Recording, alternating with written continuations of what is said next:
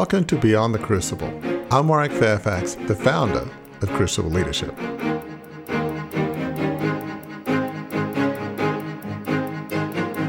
Last week, we promised you an unbelievable conclusion to our story of Arctic explorer Ernest Shackleton. And here it is, as told by the woman who wrote the book on it, Harvard Business School professor Nancy Koehn. Sit back and enjoy, and be a little amazed.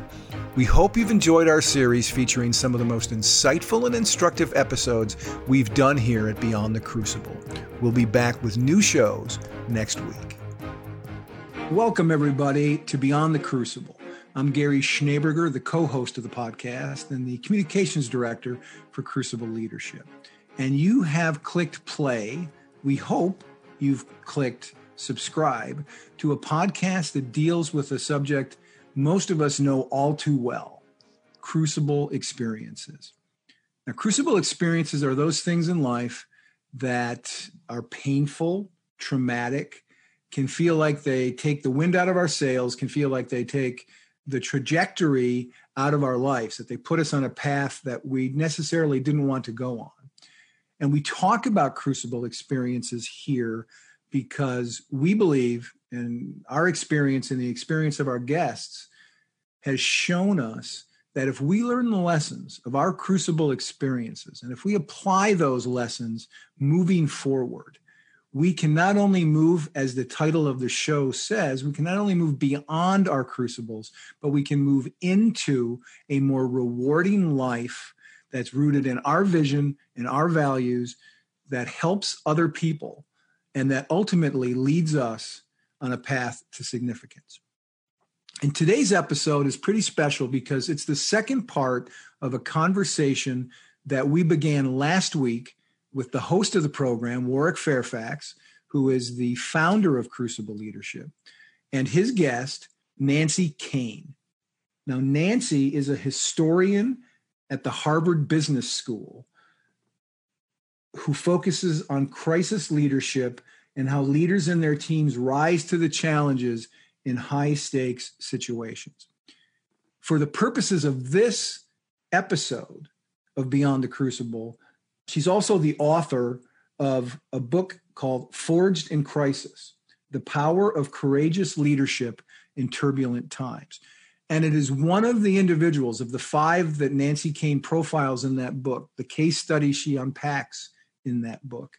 One of those five people is Ernest Shackleton, and he is the subject of last week's episode and this week's episode.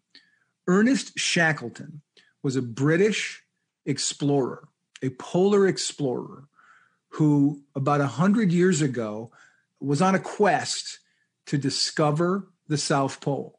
The problem was another explorer, a rival explorer, discovered the South Pole first. But Shackleton had Arctic exploration in his blood. So he wasn't going to give up on still traversing that area. So he hatched a mission in 1915 to travel across Antarctica. And the plan was to leave early in the year.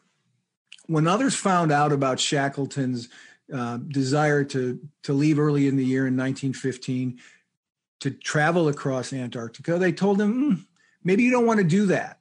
The pack ice, the ice floes are looking pretty bad this time of year and going south might not be the best idea for you or your men.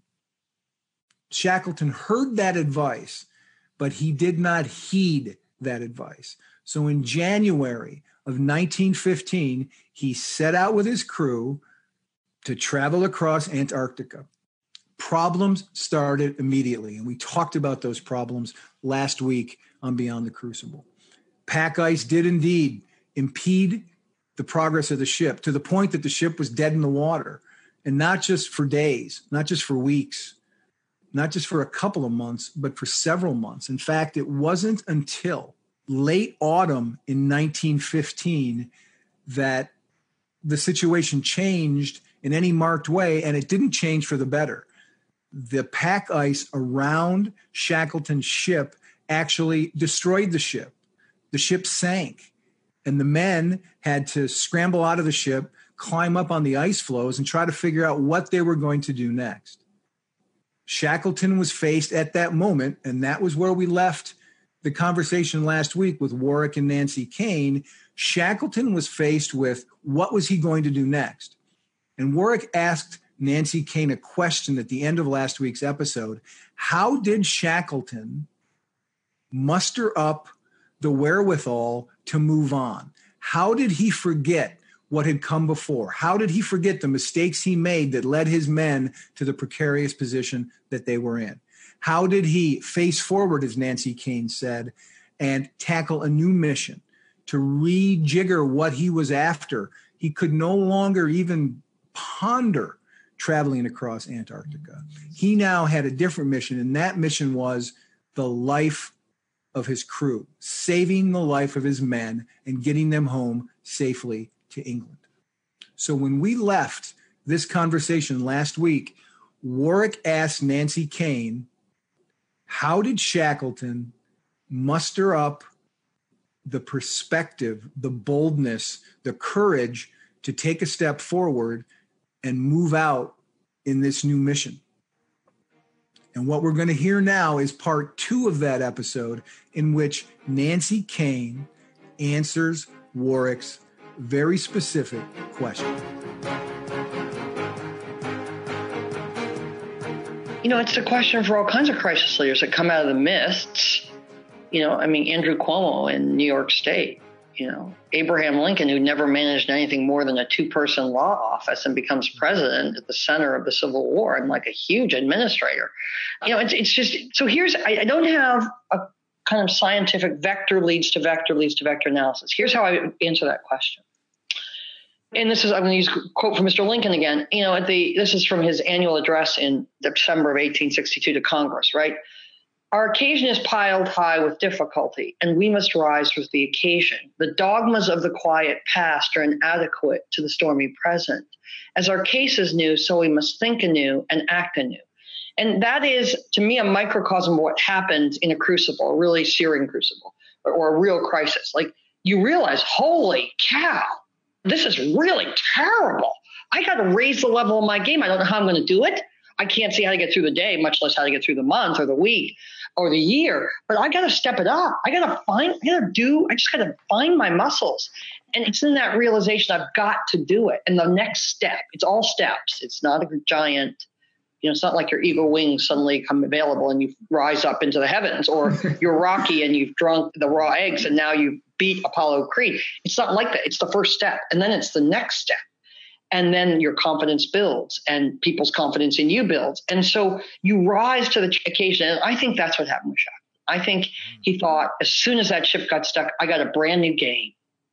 What are my key priorities here? My key priorities for him initially were morale of my men, since suddenly everything stopped. The whole where we were going is end over. What are we going to do? How do I keep them from doing what the men did on Scott's expedition under weak leadership, which is kind of collapse inward into disunity and then the disaster that can happen from that in life or death situations.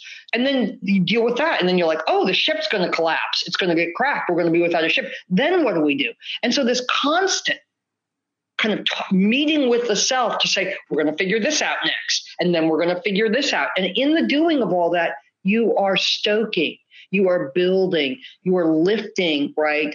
The 15 pound weights of those muscles, and they are getting stronger.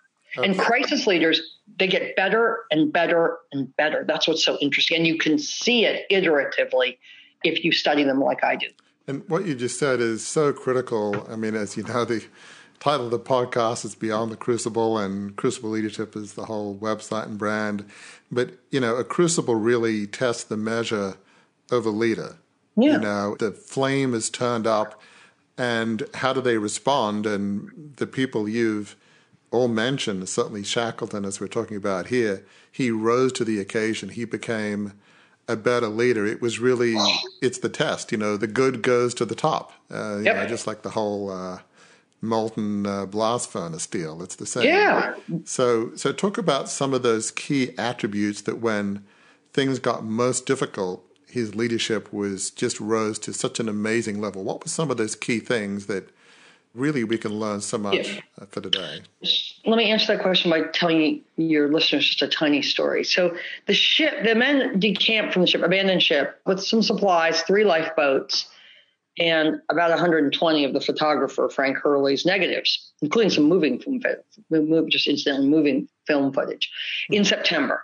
And they're, they're making camp on the ice. Shackleton, by the way, puts perhaps lesson number one puts great attention into who's going to be with whom in which tent and then specifically, he takes what he calls his doubting Thomases, or his mm-hmm. the folks that are negative, that you know are like, well, I'm not sure how we can do this.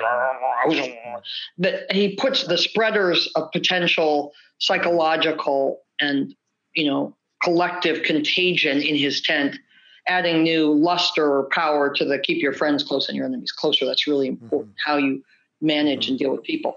But the ship goes down. The men are on the camps with lots of routine. He's got a routine. He, the duty roster varies every single week.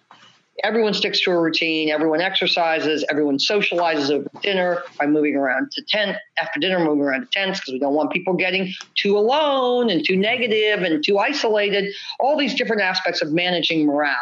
But then in November, mid November, the ship goes down and he sees it in the morning starting to crack and the ice starting to open. Mm-hmm. And in the course of about eight hours, the course of a working day, the, the ship falls with its broken mast and all its like ropes everywhere through the ice, and then the ice closes over and it's gone. And there's literally no line on the horizon. Now, for a team of naval men, scientists, soldiers, enlisted men, officers, this is like the world coming to an end. Right. They're 2,000 miles from anybody. They have no ways or GPS or, or, like text messages. There's no Facebook posts. No one's going to knows where they are. I mean, the men are just, they're shell shocked. They're in the worst state they've been. They kind of stagger to their tents. Shackleton paces the ice because he can sense how, like, this is just a game changing moment for his team and whether he can keep them unified and following orders and trying, believing they can get home. And he paces the ice. And later in his diary, he will say, all night long. And he'll say, you know, a man must shape himself to a new mark the minute the old mark goes aground. So what's he saying? He's saying, I got to raise the level again. Got, there's a new mark. We don't have a ship anymore. All our bearings are lost. I've got to do something different. Next morning, this is really important. This is, if you will, lesson number two. He walks around the tent with Frank Worsley, the navigator, and they have cups of hot tea and milk for the men. And he says, lads, get your tea. Come on here. Gather around. And he does a little town hall meeting. And the first thing he says is, Ship and stores gone. Now we'll go home. Hmm. And in later years, when the men were interviewed, some of them were interviewed by the BBC about, you know, how did they survive? Mm-hmm. By the way, to almost a man, they said the boss, which was a nickname for Shackleton, made us believe we could do it. Many of them recalled that, like, you know, the whole world had just dropped away. We were like, we were at a new, incredibly low point. And there he is saying, well, space forward, shipping store's gone, so we're going home. and that kind of ability, first, second lesson, for the leader to show up, no matter what he was feeling inside. We know he's pacing, he was anxious, he was uncertain, he didn't know how he was going to shape himself to a new mark. To show up and before his men confident, strong, looking out after their welfare, right? Facing forward, that is incredibly important because in a crucible, everything is magnified, magnified impact everything is heightened. So the how the leader, how you show up for yourself actually affects, you know, your ability to access your resilience muscles. So I think that was really important. He showed up every day, no matter whether he slept or not, with his courage muscles, you know, tight, and the men believing that he knew what to do next. That was really important. A third thing that he did that I think was very, very important was to manage the energy of his men. Mm. We never talk about that, but mm. you know, energy is really important to morale, and morale is really important to action and unity. And so, for example, he knew how to, you know, when men seemed to be flagging after dinner, he knew he'd, he'd like say, "Let's have a dancing contest on the ice." Or let's play the banjo. He insisted when they left the ship that they keep this banjo from one of the enlisted men because it was mm-hmm. mental medicine. Mm-hmm. And he would like, you know, try and get the men involved in something that was a kind of recovery, social recovery exercise. Or to use an even more pointed example, on a boat journey that he and five other men will make in 1916 to get help, he would see a man flagging, his energy flagging, his spirit starts to fall, and he'd order up hot milk for everyone. And you know what he was doing was just like a mother kind of, you know, soothing a child by giving them something to drink or soothing a partner. But he would never single out the man because he didn't want that person to be embarrassed. So he just had this depth understanding of energy and its relation to how we feel and how confident we are. And he used that over and over and over again to literally manage the energy and take care of his flock. So that's something else that's very, very important about his leadership. I mean, he's learning all this at a time where, I mean, I can't imagine there were many books about you know, leadership empathy, you know, in the early 1900s, it would have been much more mechanistic than, you know, obviously the yep. science of leadership is has gone on a lot since then. But he just seemed to learn about, as you said, the importance of starting with the internal, managing himself. Just, you know, I mean, just saying to the men, you know, we'll get you home. I mean, the chances of them getting home and you know, when they were locked in the ice and, you know, 1915 was like a billion to one. I mean, it would be like almost zero.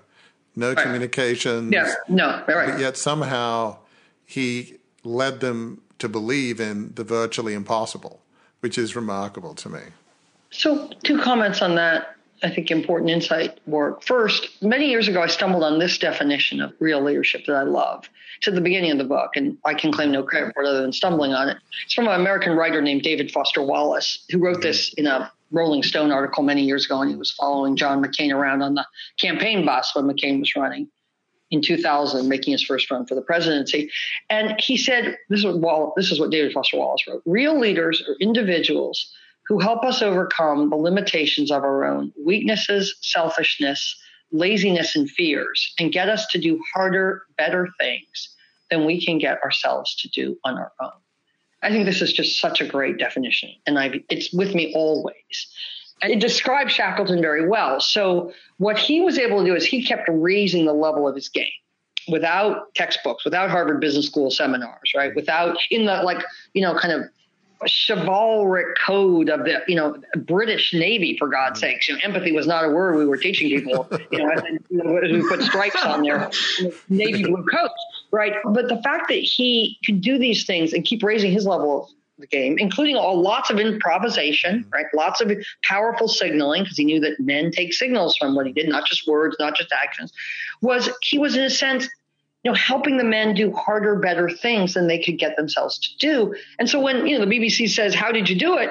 In the 1930s, when they come back and interview all these survivors, they say the boss made us believe we could do it. It's a perfect illustration of the impact a leader can have by, as Bono, the rock singer, once said, making the impossible possible.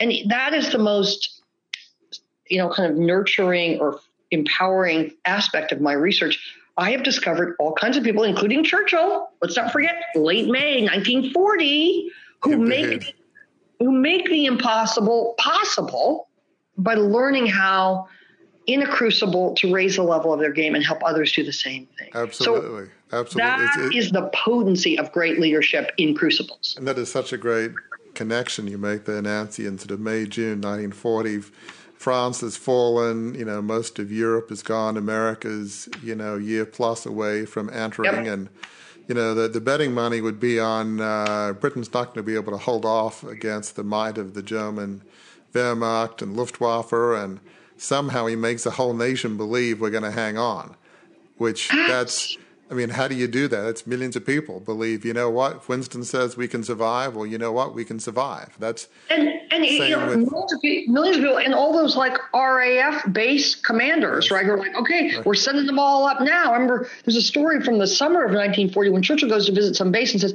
"And how many Spitfires do we have in reserve?" And he says, "None. They're all up in the air." Right. But, right. But the point is that you don't need to do it with enormous amounts of reserve and slack. You just need to do it. And he did, and he made people believe they could do it. It was so important. The whole world history hinged on those, those months in some very real sense. Oh, absolutely. So I want to get to, you know, how Shackleton was able to get his folks off the ice, but you know, you mentioned just the, as you said, the power of just giving his men belief, just managing emotions, mixing people up, troublemakers, even people of different classes, officers, crew, the whole games, animal, vegetable, uh, mm-hmm. mineral, all this kind of, you know, managing people with food and drink. I think you yeah. mentioned just so many tools that he managed to keep morale up. And so they were on the ice for a very long period of time. But then eventually there's a turning point when, you know, he, he launches his folks to um, get to uh, Elephant Island. So talk about, you know, they're on this ice floe, floating hundreds of miles off course. He's yeah. looking for an opening in the ice where he can launch these lifeboats. And so talk yeah. about that part of the story where eventually they're able to launch their three lifeboats. Uh, so the boat, just to pick up the last skeins of the story, so the Endurance goes down in the ice, is gone forever in November of 1915. The men then pass December, January, February, and almost all of March in that same berg. Seal and penguin meat start to dry up. So the morale is very low. It's late March. They're waiting. All the men are watching Shackleton most keenly for the ice to break up enough for them to launch three 20, roughly 22 foot each lifeboats open lifeboats and sail northwest. They have some rough idea from what's called a sextant, what today we regard as a crude navigational device that charts the angle between the, the sun and the Earth's line horizon to make navigational coordinate estimates. They're waiting for the, the ice to break up so they can sail northwest. This is up the western side of what is an archipelago of islands on the South American side of Antarctica. And they're hoping to get far enough north to an island where a trading ship some kind of ship will find them. Or where they can find an island called Paulet Island, where Shackleton knows previous expeditions have cached supplies. So that's the goal. And they set off, and then finally the ice breaks up enough. Shackleton doesn't want them to go too early because they don't want to get stuck in ice in those lifeboats. So they're really then they've lost their navigational, their their transport capacity. In eventually the ice breaks up enough. Shackleton gives the go ahead and with water that they've melted from ice in barrels and supplies, they leave their camp and they have some supplies and they head northwest. It's an incredibly horrible journey that lasts five nights and six days. And in the end, the, the first three days, they just basically go around in a circle. And then eventually, eventually, as they get close, Shackleton fears the men are dehydrated. Some of them have probably the early stages of dysentery from contaminated water. Their eyes are glazing over. He's worried he's going to lose them. It's terribly cold. And Shackleton decides to sail quickly to an island much farther south than he hoped to reach, an island where no one will find them. Basically, it's a big rock in the South Atlantic called Elephant Island. And that's where they end up in early April 1916. It's the men's first moment on dry land mm-hmm. since December 1914. There's fresh water. They're ecstatic to be on dry land. They stagger up, drink, immediately set up camp, and then Shackleton starts trying to rehabilitate them physically. But he knows, here we go, lesson number four. You never, you don't get a straight like GPS map to get out of a crisis or a crucible. You navigate point to point with lots of mm-hmm. uncertainty and lots of pivots. Shackleton's like, no one's going to find us here. I need the next step.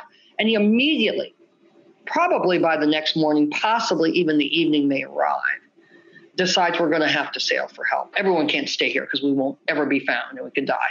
So he starts making plans right away to say, take one of the lifeboats, reinforce it, put a canvas mast on the top of it. It's an open lifeboat, rowboat, basically. Put a mast up, canvas deck, excuse me, mast up, sail, put 2,000 pounds of rocks in the bottom to give it some kind of heft, right? Some ability to withstand the waves of the South Atlantic. And he decides he and five carefully chosen men will sail back to South Georgia Island in the whaling station where they know they'll find civilization. And that's the next two and a half weeks of time and attention, the men all getting ready to outfit one of the lifeboats, the James Caird, it was called, to make this incredible journey across what anyone that sails will tell you are some of the world's most difficult seas. And I think you mentioned that's like an 800 mile journey. It's an 800 mile journey. You know, gale force winds, and I think you're right, there was some massive wave that was bigger than any wave that Shackleton had seen, and he had had some experience on the seas, and somehow they made that 800 mile trip, yeah. which in itself, as you write, is almost unprecedented. Certainly was remarkable even it. It, it's still considered the greatest open boat journey in the history of navigation. Mm. That's a long, long history, my friends. several years ago, an explorer and a environmentalist named Tim Jarvis reconstructed the journey with a carefully reconstructed boat, same supplies. Now they had a big diesel powered steamship following them for safety and things, and they barely made it, right? Mm. So no one's really done it as Shackleton did, even Jarvis, and he's an extraordinary seaman and an explorer. And they get, this is April 20th, 1916, they get to South Georgia. The rudder is damaged. The boat has been banged around in a hurricane a few nights before they arrive at South Georgia. So bad, hurricane so bad that it actually sinks 500 person passenger boat that's about 300 miles away. They don't know that. And so they have to tuck in, they have to dock or come into the island on the opposite side of the island from the whaling station, which is where help is. The rest of the island's all uninhabited and completely uncharted.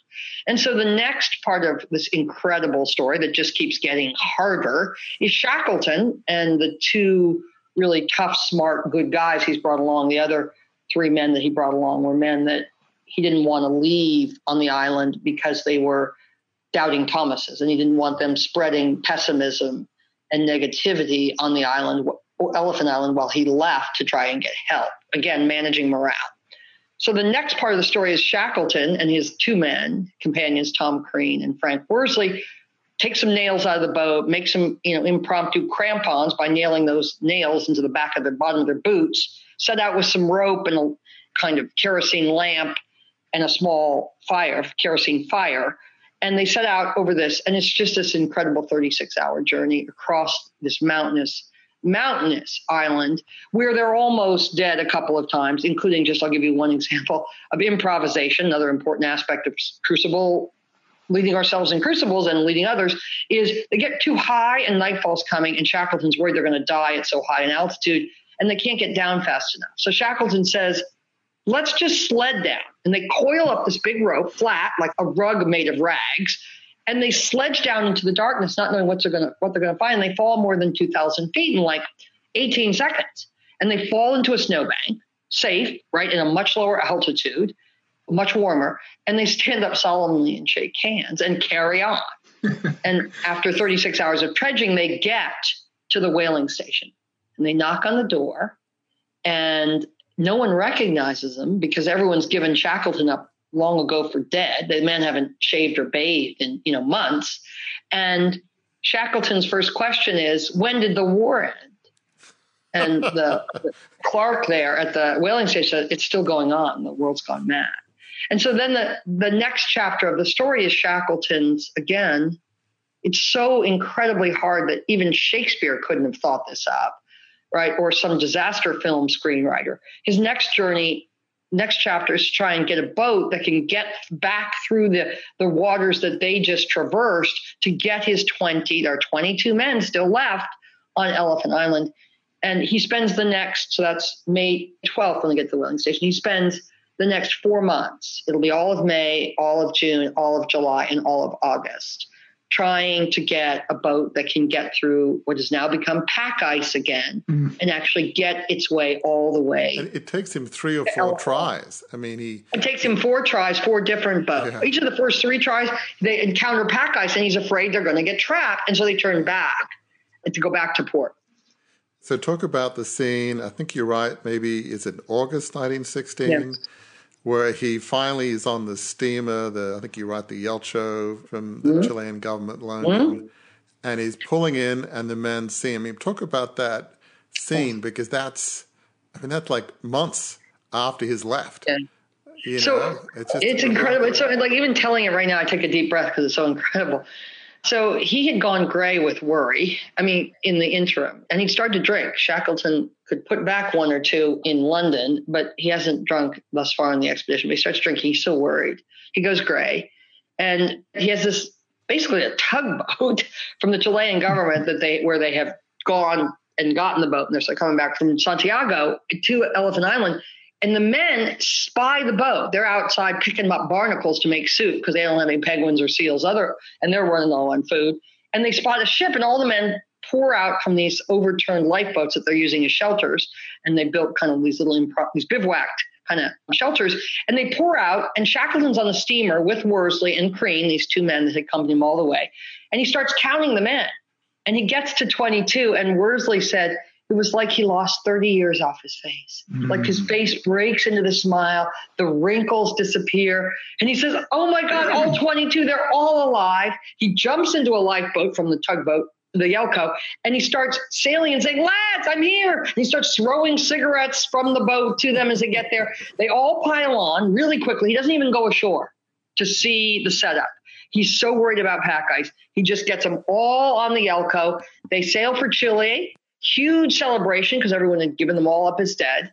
And then they sail on to London, where it's August 1916, and World War One is still raging. And a number of the men, most of the men on the expedition, who have lived through this incredible, incredible survival story, enlist. And last, and the last kind of piece here is tragically, or not the last piece, but the, the last piece of this expedition piece is tragically two of those men are killed in combat almost mm-hmm. right away. So it's like to do all that and then die, you know, of machine gun fire. But that's what happened. Some of them, like weeks after they got back, it was wasn't yeah, very long. Yeah. It was, it was so incredible. The, the, last chapter I find really interesting is Shackleton, I guess, hadn't got over the uh, polar bug, even though you know it's after World War One.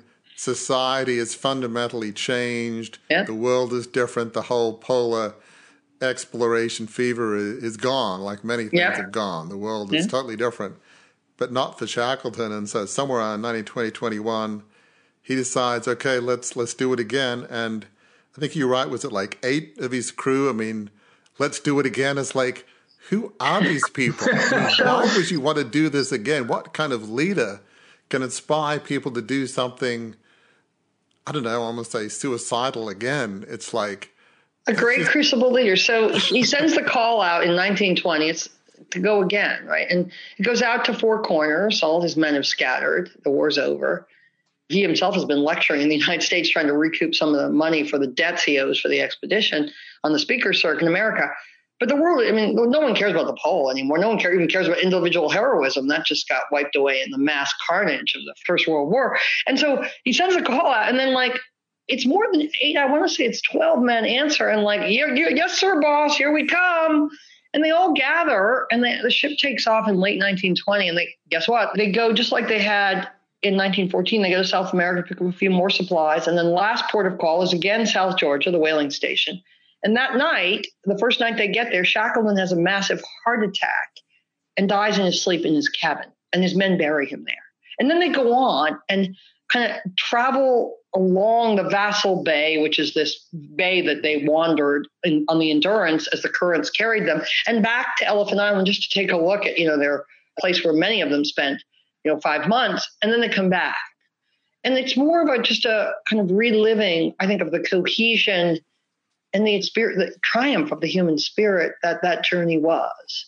And then the expedition just fades into the mists of history. No one cares. They got home. The men go on to their lives. The BBC gets interested in the story and does a, a series of radio interviews in the 30s. And then they slip back in the midst of history. And no one, no one, in, no British school kid, no explorer aficionado is talking about Ernest Shackleton. They were, I think, as you're right, they were talking about Scott. You know, they the, were talking about Scott, who died on the way back. Who, who exactly, the martyred, lousy, insecure leader who, you know, effectively martyred his men, right? And you know, who, you know, God, Queen and Country, but he or King and Country, but they still died. And so, beginning in the 1980s, though, it's almost like a phoenix rising. You know, partly by the efforts of Roland Huntford and other very good uh, polar explorers, you know, a larger story starts to come out both about Scott and Ernest Shackleton. And then he is, it's again like almost like from underground, this collective, global kind of cottage industry or grapevine of real interest in this story and of a, the impossible being made possible just comes to be incredibly popular. There are Shackleton schools, there are Shackleton societies. I get emails every single week and have for 20 years about people like wanting to talk about Shackleton. And right now in the COVID 19 crisis, everyone I know wants to understand how they endured and triumphed in these life and death There is something about the intrigue of the epic failure. Yeah. Being Australian, as you probably know, one of the the key military episodes in Australian history is Gallipoli. Yeah. For Australia, we were became a nation in 1901, but in reality, we became a nation in, uh, I think it was 1915, somewhere like that, in Gallipoli, where, just real briefly, as you know, it was on the shores of Turkey. Turkey was an ally of Germany in World War One. Uh, the British commanders sort of dithered and just made sure that the Turkish forces had plenty of time to get machine gun nests on the hills, and it was just horrifically executed. And then these poor Australians were landed there on the shores of Gallipoli with these high hills and mountains, machine gun nests, no hope of success. But yet, even though it was a failure, just the, the heroism and the courage amidst that yes. has defined a nation. Even now, you know, in Australian cricket teams, when they go to England, will stop on the way as a kind of a morale boost. So, anyway, Gallipoli is a whole other thing, but there's something about the epic failure, but in this case, it's more than just the epic failure, it's just what Shackleton learned, his ability to move on. So, as we sort of summarize here, for leaders today who may never have heard of Shackleton, you know, what are the two or three things of why Shackleton holds so many lessons for CEOs, leaders of nonprofits, leaders in the COVID 19 crisis that we're all going through, corporate leaders, governmental leaders, when everything is so uncertain? What are the key nuggets, would you say, that we need to learn about Shackleton? Well, just to kind of present them in uncharacteristically succinct form, you have to you have to step into the fear, right? You take the step. Courage is not the absence of fear, as Mandela said. It's the willingness to walk into the fear, kind of square your shoulders and tighten your core, and realize you are still standing and can take the next step. People behind you can take the first step. So step into the fear. Feed and water yourself and your people carefully, both emotionally and physically and mentally. Keep your fingers tightly on the pulse the morale of the people around you. Face forward and learn, right? Let go of what was and what didn't work in the past, learn from it, and then, then move forward. Especially in crucibles and crises, there's just too much at stake to spend a lot of time rehashing the past. You know, I said on the Charlie Rose interview I did many several years ago when my book came out, I said, you know, I learned and Shackleton learned that why is never the question? Why me? Why this? How, why the suffering? Why the calamity? Why the failures? It's never why. It's what can I make in this wreckage and how can I redeem, reclaim, and just as a crucible, it's about, you know, high flames, literally, and its ability to kind of reshape things. How can I, you know, be forged into something better and stronger and more committed to service. Another lesson that's really important in Shackleton that we haven't talked about, that I see over and over in these leaders who make the these ordinary people who do extraordinary things, right? Or these people that make the impossible possible is they ultimately, in the doing, in this forging, in the crucible, cross the bridge from the narcissistic, mm. I need to do this. This is my bullet list. This is my agenda. This is my career. They cross the bridge to a more powerful place called thou or we. So you discover, these people each discover, Lincoln discovers it, you know, all that narcissistic quest for public office and power becomes, I got to save the Union. We have to save our country.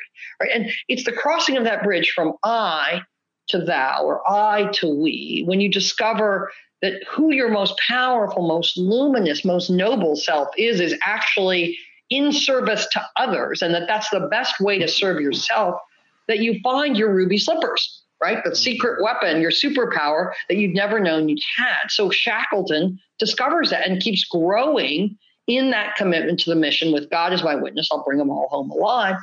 And then, you know, last but not least, this ability to keep improvising and pivoting, right? Improvising with, you know, okay, well, we're going to sail for South Georgia now, you know, I- improvising for, oops, well, we'll sledge down the mountain so we don't freeze up here. Improvising, but always in service to this worthy mission. I will bring them home alive with come hell or high water, I will do it. And that, of course, the constant engagement with the mission, right, helps shore up your endurance muscles and your ability to say, as Shackleton once said, I just love this obstacles are just things to overcome after all right? That's a really empowered statement. So all those things are really critical to individuals in a crucible who will ultimately use that experience to lead other individuals in a crucible. Just to summarize here, because I know I need to uh, probably bring it to conclusion, but yeah, I mean, to me, a crucible really tests the mettle of a leader. With these five people, they became better people. They became maybe there were the um, raw materials there. Who knows? Yep. But somehow it forged them into something that they weren't before that. The and Yeah. as you say very well, the ability to move forward and not brood on the past. The ability to realize it's not about me. It's about other people. It's about, as we say in the Crucible Leadership, a life of significance, a life on purpose, focused on others. All these great leaders did that. And the reason it's so important for us to study them and why your work is so important is there is a reason we call them great leaders because great leaders don't happen every day. You know, they're very rare. It's like finding diamonds. You could look through a lot of rock to find a diamond. And so that's why mm-hmm. studying them and what you do, the work is so important because, you know, who else are we going to learn from? There are very few people that we hold up as role models or to learn from, unfortunately. So, well, but maybe it's not quite such a small kind of circle of people or small group of people work. I've come, and I'm still studying courageously. I'm right. We're writing a case. A research associate and I are writing a case right now about the Cuban Missile Crisis and the emotional intelligence and awareness of not just John Kennedy and Robert Kennedy, but a few other people, including people like Adlai Stevenson and Tommy Thompson, who was the former ambassador to the Soviet Union, who was called in, and the emotional intelligence piece that is as important as any of the military expertise in that conference room of the White House in helping resolve this without nuclear war becoming the logical end of our action. So, I, the more I've studied this, this phenomenon of, great leaders, I, I, the more I'm convinced that great leaders are, are made, they're not born. And if that's the case, then there's lots and lots of potential greatness out there. And I think it also comes in many different shapes and sizes. We cover in our lives people who end up exerting you know a lot of power a lot of authority a lot of influence. But you know i i went through chemotherapy. I saw great leaders on the infusion floor in those nurses right? I've seen school principals who are great leaders. There's a woman right now in ohio who's the health secretary who's facing death threats because she knows a lot about you know social distancing and, and healthy protocols. And people are very certain smaller group very small group people is very angry and armed and, you know, she's a great leader and she's getting greater by the day as she holds this idea about your health, the collective health of Ohioans is my charge. And I will, you know, I'm obligated by that. I will discharge that obligation. So I think that one really important message for people in crucibles and or helping someone in a crucible is out of this can come your greatness. But you have to work at it and you have to say, my project here isn't just to get through this, it's to get better and stronger and fuller and more empathic and more compassionate and more competent. And I'm going to work on that as I navigate through these high winds and big waves. That's really important. But you have to decide that for yourself and then you have to stick to it. So that piece is a covenant that you make with yourself.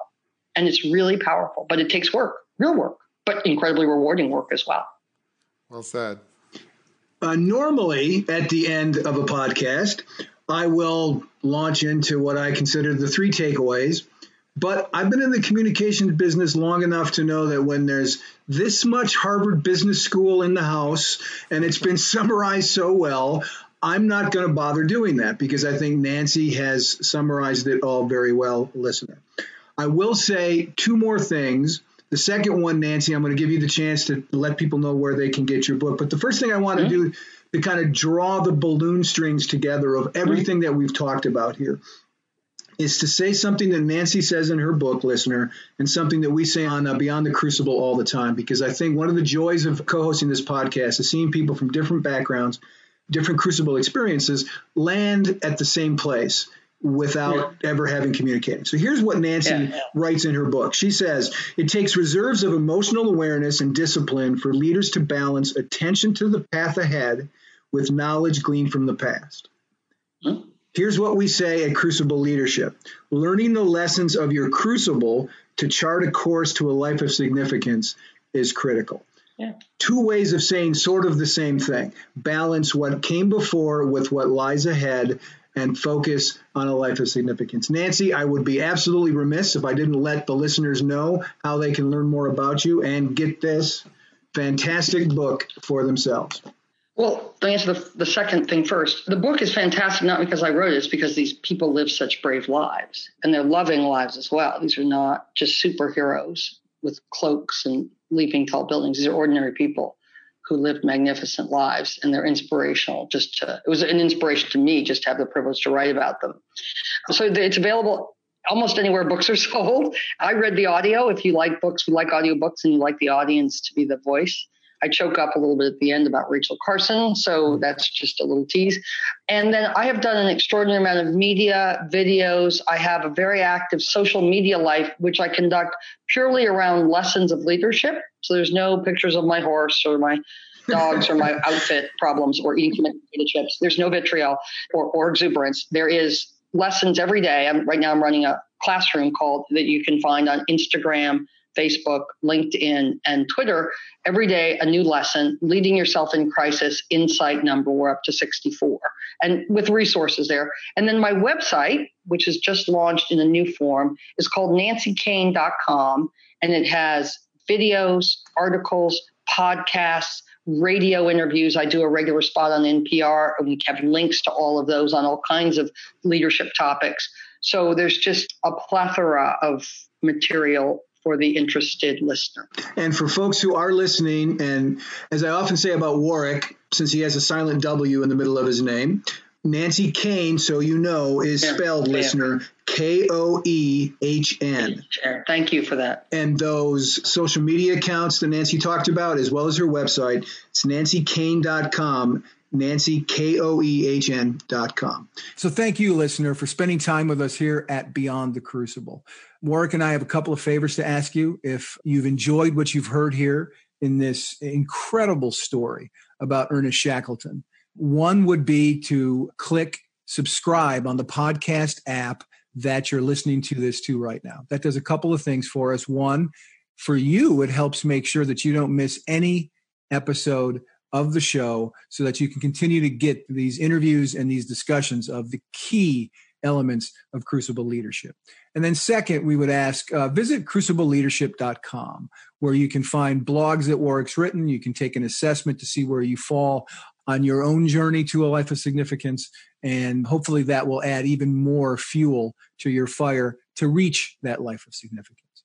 So, until the next time we're together, thank you for spending time with us. And remember that crucible experiences, as we just saw, in this interview with Nancy Koehn can be extraordinarily painful. They can be very difficult. They can be hard to move beyond. But if you stay after it, if you continue to, as Nancy said, put one foot in front of the other and continue to take one step at a time, it's not the end of your story by any stretch of the imagination. It is, in fact, the beginning of a new story that can be the most rewarding story of your life because it is one that leads to a life of significance.